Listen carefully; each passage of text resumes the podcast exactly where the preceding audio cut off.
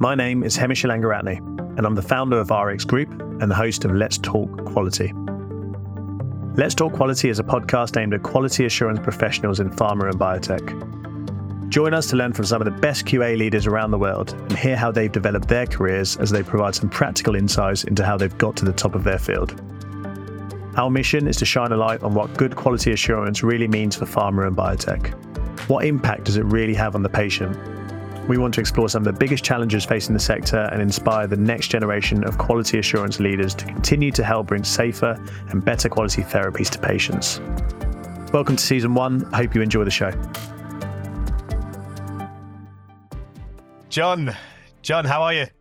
I'm doing great. Thank you very much. How are you doing, sir? Yeah, I'm doing well. Thanks. I'm doing well. I'm looking forward to this chat.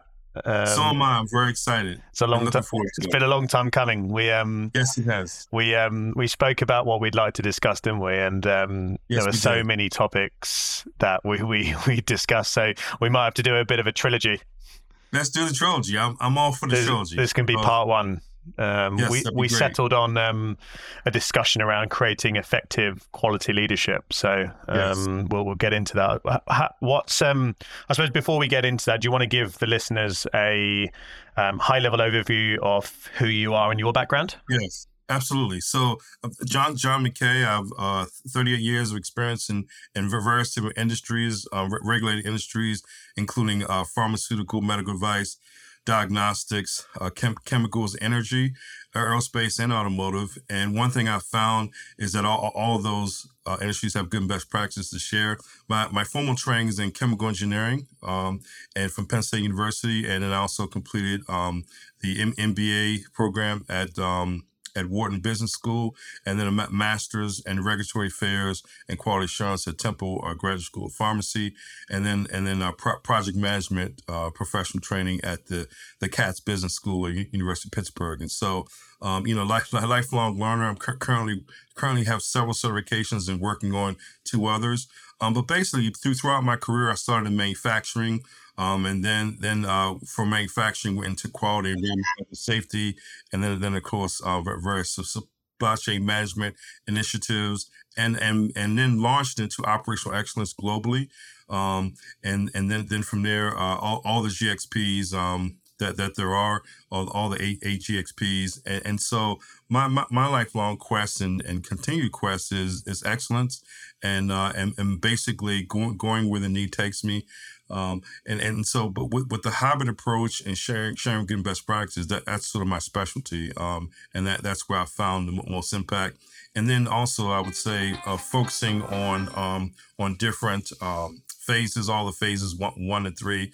And so my my three big buckets are uh, product development, um, product approval, and product commercialization. And in, in those three buckets is where I focus a lot, a lot of my attention. Um, I, I, have just as much commercial manufacturing experience as I do with product development. But um, what, what's interesting, I was talking to a colleague the other day, is that a lot a lot of companies try to get what I call a sustained orbit, where they have products approved and they really have a a healthy portfolio of commercial products versus uh, products in, in the different phases. And and the key is is, is to get, get to that orbit. I, I work for some world class companies, um, small, medium, large, and two companies I'll give a shout out to uh, Bayer and Stryker, uh, simply because uh, very large pharmaceutical company, and then uh, a leading medical device company, and then I also work in, in, in four different countries with expat assignments um, UK, Germany, uh, Brazil, and China most recently for um, Hysan. And, uh, and I've done projects in th- 32 countries. So that gives a little bit of background. Excellent. And, um, and bef- so we'll get into all of this. So, and you're in San Diego, John? Beautiful, sunny yeah. San Diego. Yes. The, the, the Great place. southwest corner of the United States. So I've lived in almost all the corners. I've lived in, worked and lived in Seattle. Work now working in San Diego. I, I grew up in Maryland. I spent some time in Pennsylvania, and then has has been as far south as Tennessee. So I've been I've in the United States. I've lived in almost every time zone except mountain.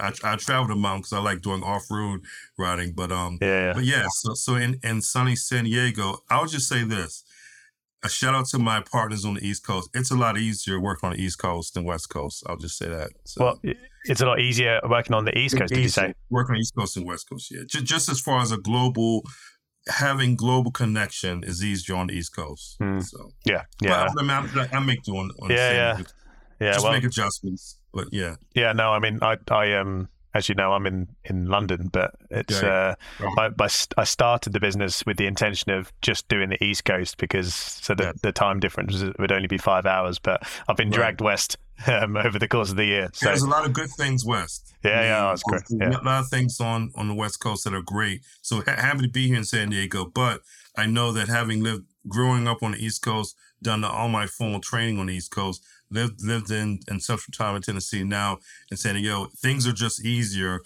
on the East Coast and Central Time just because you're more you're in a sweet spot of global overlap of times. That that's why it is. And that, I mean, three hours can make a big difference yeah. when you're when you're connecting with people in China, India.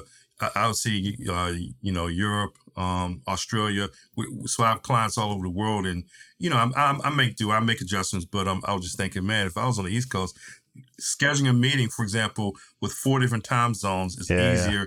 if one of those people is in the East Coast. So yep. it's, it's all good. There but th- things are rocking on the West Coast, beautiful sunny weather.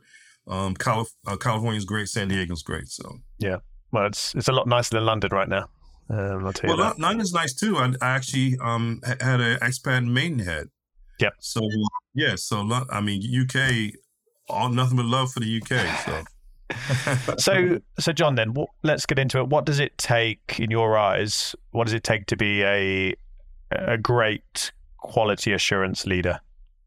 Yeah, I, I've spent a lot of time trying to perfect that and work on that. And I think it takes four key essential requirements. One is is technical knowledge in all the 21 quality tools and the quality systems and and the concept of total quality management. Just just being an expert in your craft continually training, continuing to get better, and staying current, like the CGMP, staying current in all the all the GXPs you choose to work in. So tech technical knowledge. I think uh, at some some point you need to have developed coaching skills um, so that you can co- coach your staff, coach coach your, your peers, and coach the company to to have a good good quality culture and to be seen as a coach um, um, you know that that you, that people can go to a, a, reference, a resource, what have you. Other things you have to be an excellent facilitator. Yeah. I mean, you know, I, I, you know some some departments. I worked in manufacturing, a lot easier there. Some departments, you know, have an easier way because they don't have to influence as much. They basically just run what their show. They they get influence, but they run the show. In quality, you you truly are the hub of the entire organization and a lot of people don't realize that, but you're not just the hub for manufacturing all the GXPs. You're the hub for business. You're the hub for everything in, in regulated industries. And so you you have to embrace that one, until you have to learn how to facilitate influence and and and and have partnerships. And then then the la- last thing I'll say is to be a global expert. Um, and and that that takes time, but you know, looking beyond just your company, looking beyond just your industry and looking beyond just regulations. Where's excellence? How do you go from good to great? If, if, if the company's not good yet, how do you go from startup to to you know approved product to good to great? But how do you always seek excellence? Um, you know, we, we, were talking earlier. You know, it's my favorite time of year because football season. I have a lot of football and sports examples to bring to this. But you know, every every team starts out wanting to win the Super Bowl, and every company should start out wanting to get products approved to be have commercial products and have patient safety as their driver. And so the idea of excellence.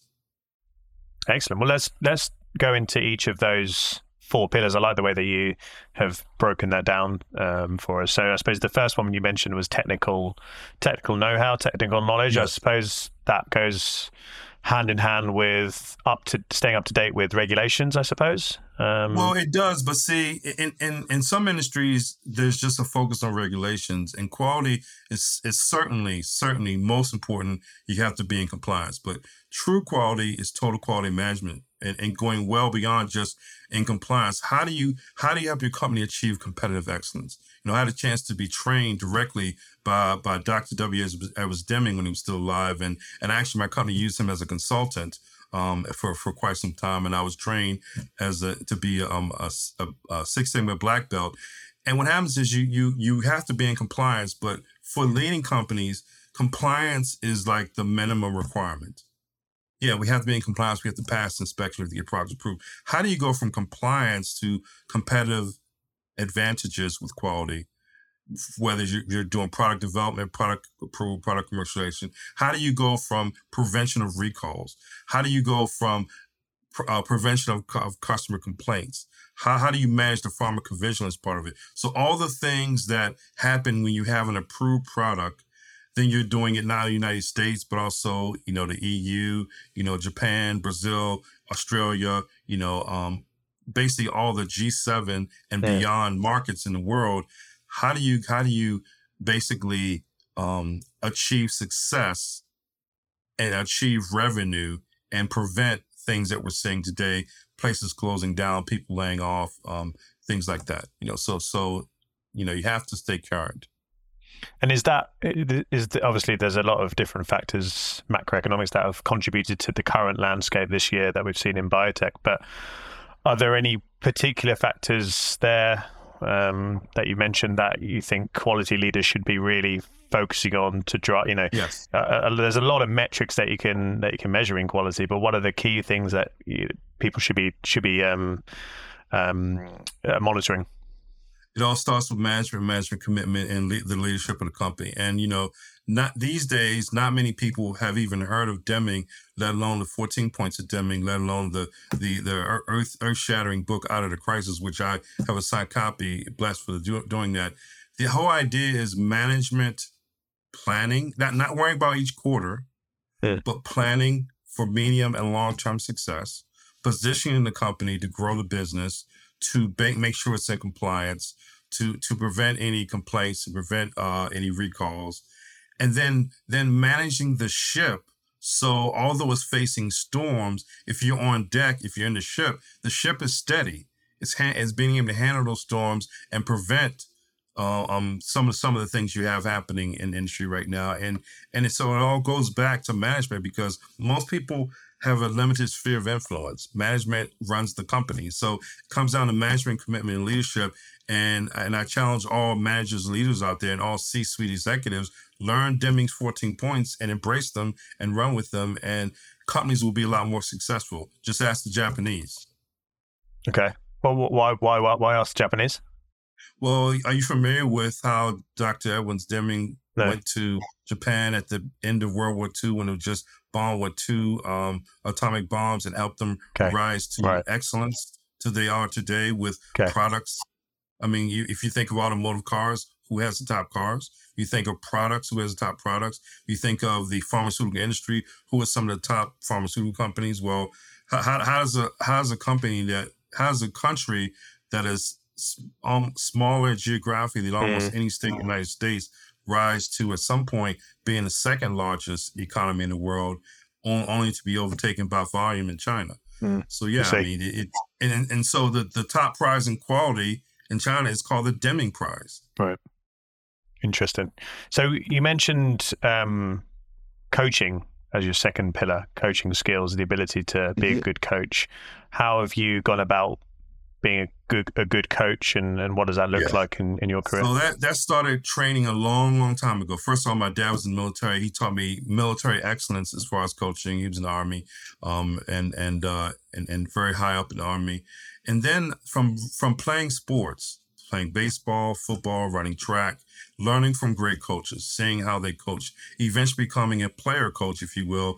Um, so a captain of these sports teams and, and and being a signal caller and helping the coach strategize was very fun. Then then playing uh, college sports a little bit, but then as as I became a professional, chemical engineer and a professional in manufacturing, the idea that um, you have to coach and eventually like a plant manager, you have to coach the entire facility, whether it's um, people management, whether it's the operators, everyone in between.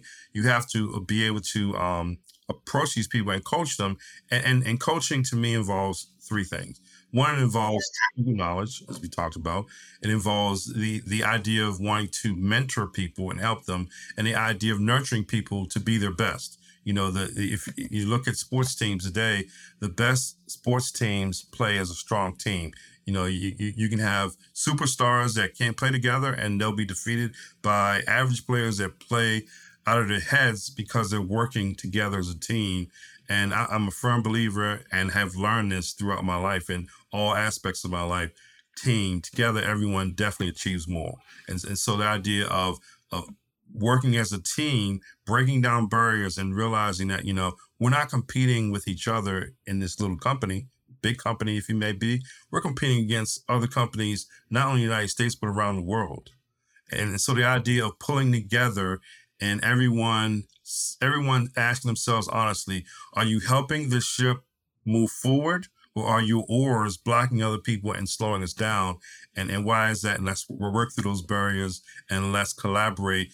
And then and then I would say let everyone who has departments Let's figure out what the processes are. Let's figure out what their needs are, make sure their needs are met, and then make sure they're helping other departments meet their needs. And so you have like the interconnectedness of departments uh, to, to run the, I'm, I'm going to use the ship example, run the ship. There's a good book I just read called um, Surf When You Can. And, you know, and, and I was accepted at the uh, U.S. Naval Academy, never went there, but I've always been a ship lover and boat lover and idea of captain.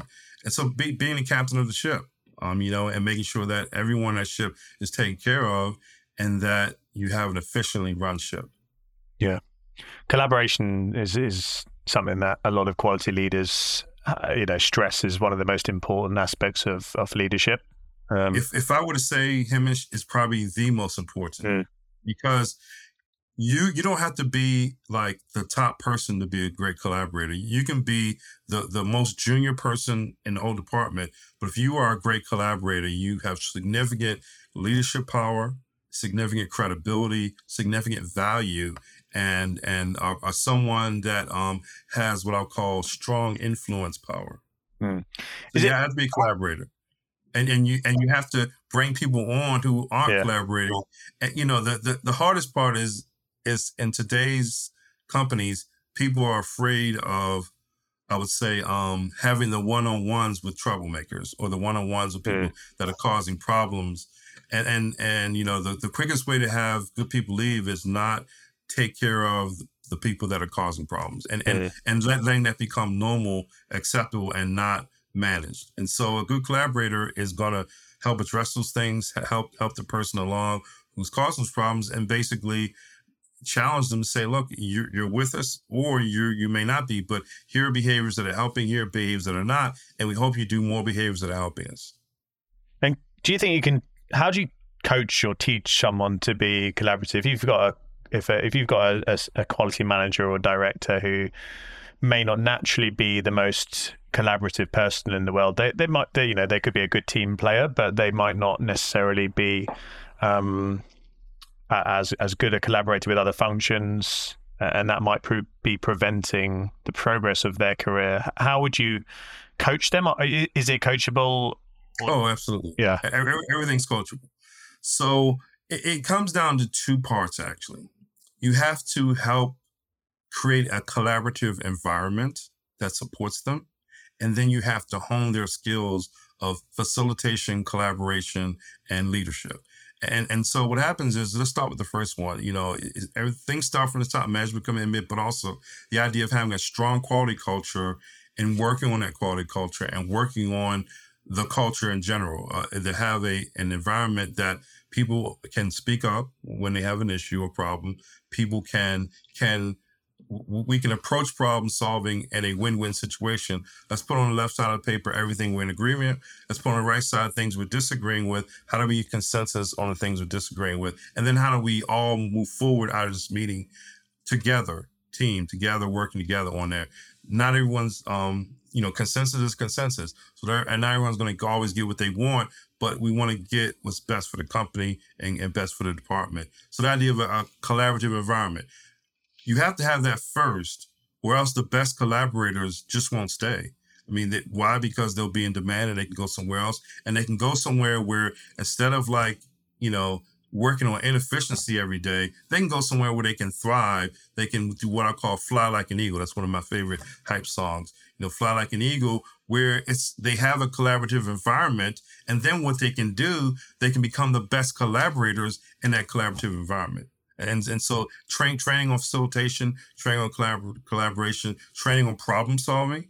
um, training on uh, the I'll call the 21 quality tools, which I learned as a, a, Six Sigma Master Black Belt. You know, training in those, not necessarily all of them, but certainly the, the lion's share of them. And the whole idea of helping, you know, companies hire people because they have problems, helping mm-hmm. find the problems, fix the problems, prevent the problems, and then go to the next one. So eventually you don't have problems anymore. You're really working on maintenance and excellence. So that whole idea of collaboration. The fourth pillar that you mentioned was global know-how. That's obviously a, you know quite a broad phrase. How how would you define global know-how, and, and what does someone need to as a as a quality leader? What does someone need to do to have global know-how? How do you break that down?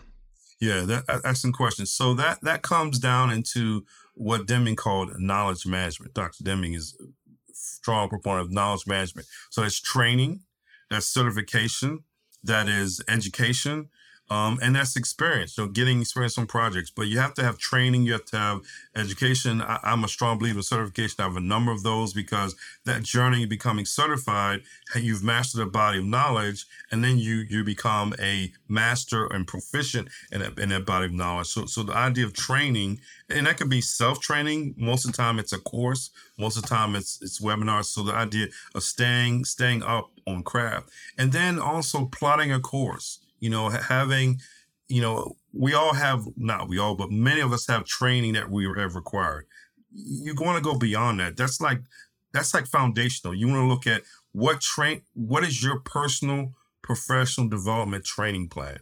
Whether your company asks for that or not, you should be working on that and working that and having that in your goals, having in your objectives, and having that plan. So a three-year plan or a rolling three-year plan where you're saying, what do I want to, how do I want to grow professionally in the next three years? What do I want to do this year, the next year, and the, and the third year? And that's that plan is based on risk. It's also based on um, risk management. It's also based on the idea of how long does it take to complete some of these things and how do my personal goals merge with the company goals so that I can get this done and get this approved and what have you. And so, um, so having personal development plan that goes beyond just your SOPs, but you know, what certifications you want to have. If you're in one GXP, if you're in GCP, do you want to learn GMP hmm. and vice versa? So, so I, I'm, I'm like, I've always been a thirsty knowledge person. I'm, I'm, I'm I, I operate with knowledge like I'm in a desert and I'm seeking water. I'm always looking to learn from somebody. I'm always looking for learn to others. I'm always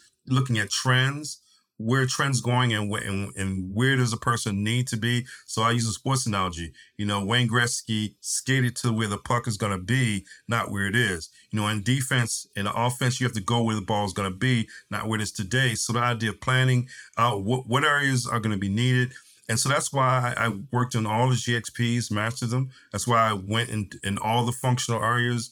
Um, you know, I was mentored very, very early in my career. So from a, a plant manager point of view, I learned all the functional uh, departments that report to a plant manager. From a CEO point of view, I learned most of the departments that report to a CEO. Because why? Because I wanted to.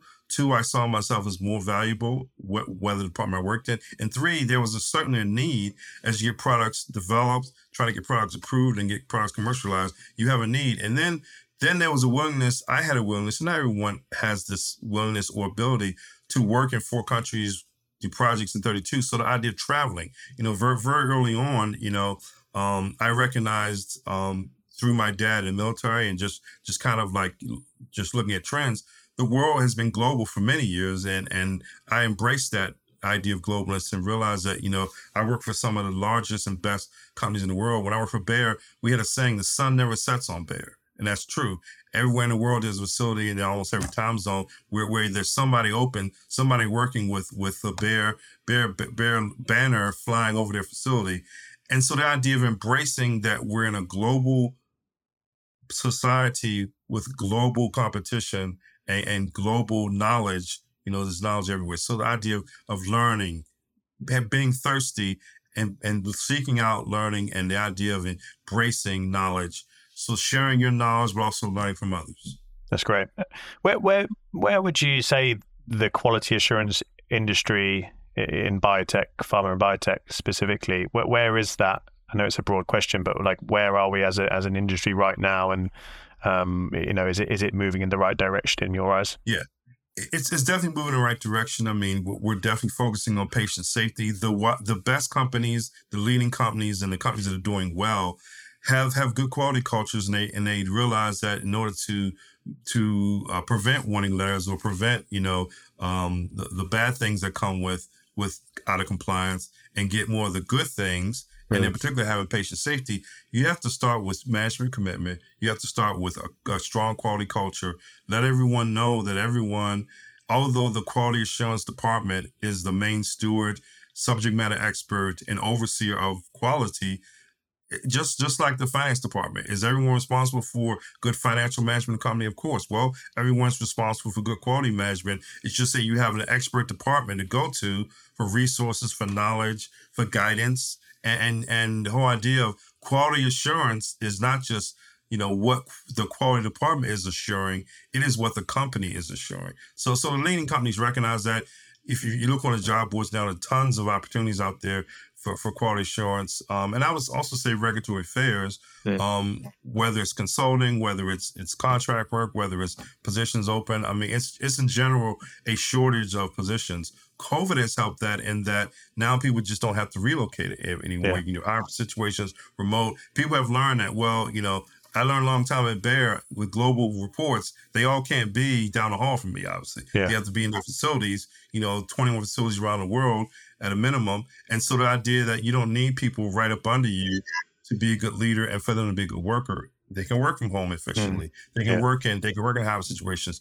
A lot of companies are moving to what's called executive week, which which I have experienced um, most recently with with various clients I have, where where once a week they bring their executives in on site, and it could be the C-suite executives, it could be you know the senior senior vice presidents, whatever. But anyway, the top leadership they're there once because they're dispersed maybe all over the world.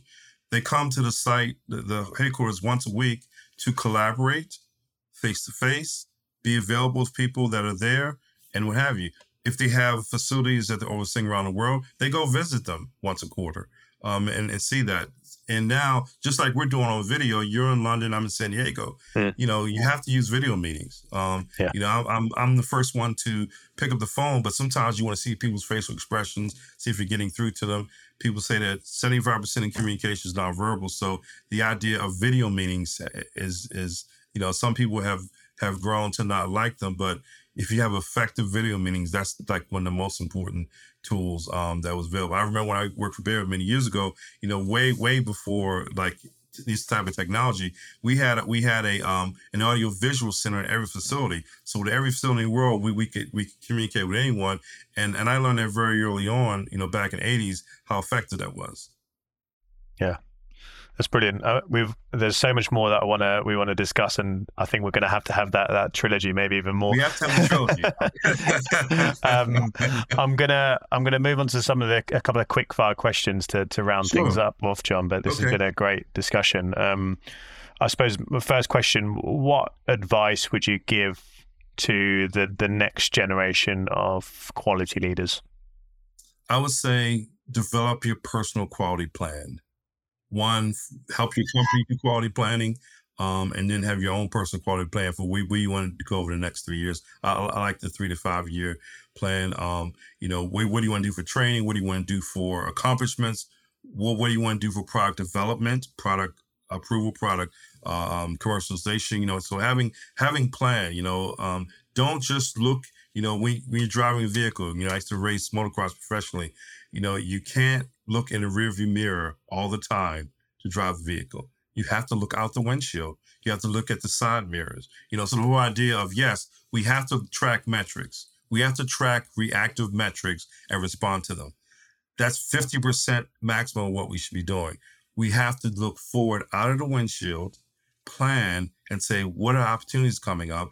What are some problems we can prevent? Yeah, we have CAPAs, but what is the preventive action? What are some problems we can prevent happening so we're not always putting out fires, we're not always reacting? So the whole idea of gaining competitive advantage through planning.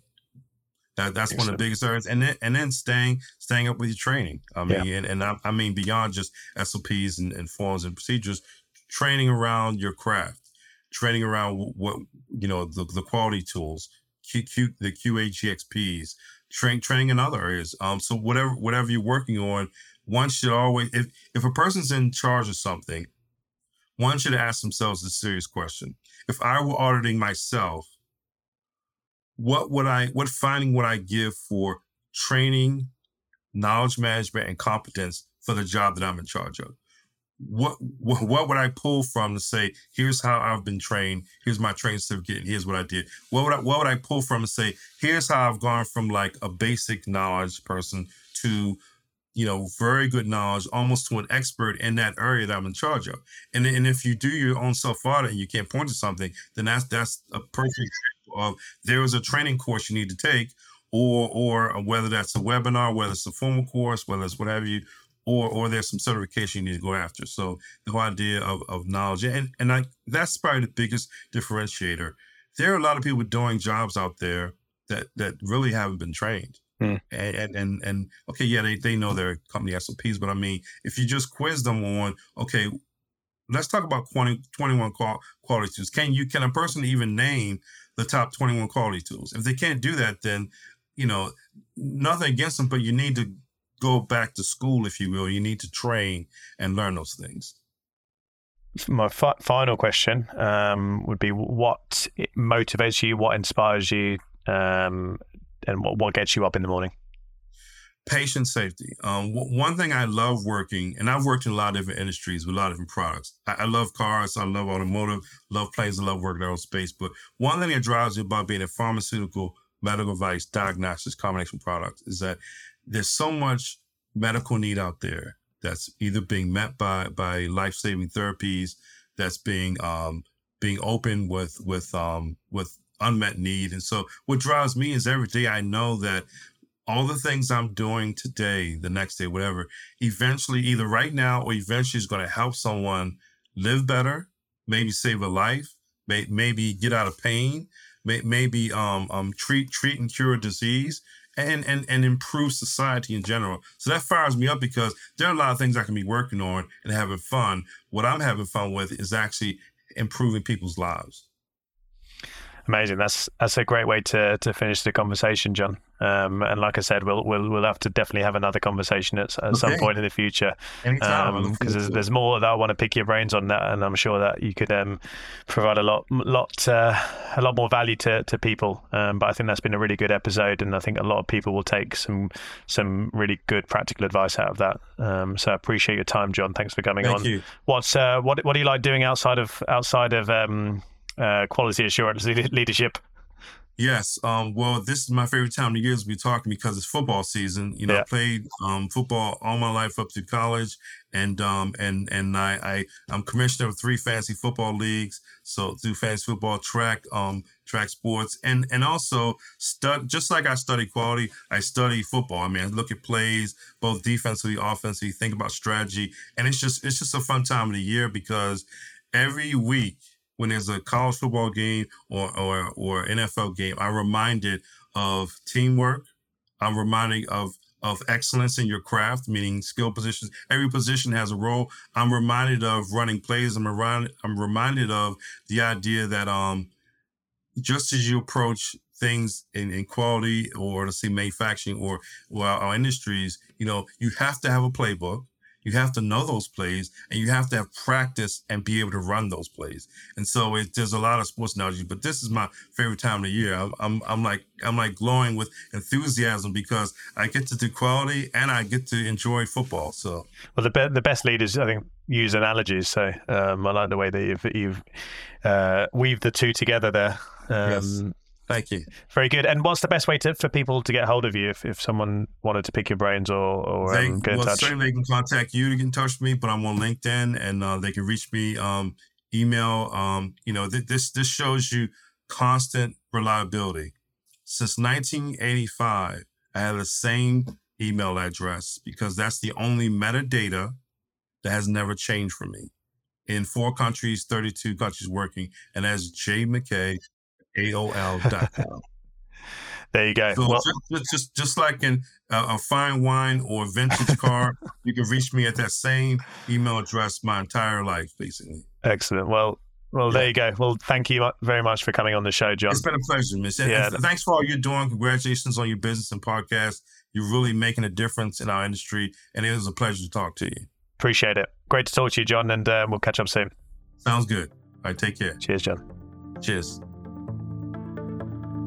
Thank you for listening to today's show. I hope that you got value from it, whether you're starting your career in quality or if you're at the top of your field. Today's episode was brought to you by RX Group. I'm the founder of RX Group. We are a pharma and biotech recruitment organization focusing purely on quality assurance. We recruit consultants and senior level permanent quality professionals into the pharma and biotech industry. If we can support you, whether that be in a hiring capacity or if you yourself are looking for work, please get in touch with me on LinkedIn, visit our LinkedIn page where you can subscribe to the podcast, and visit our website www.rx-group.io to find out more about us. See you soon.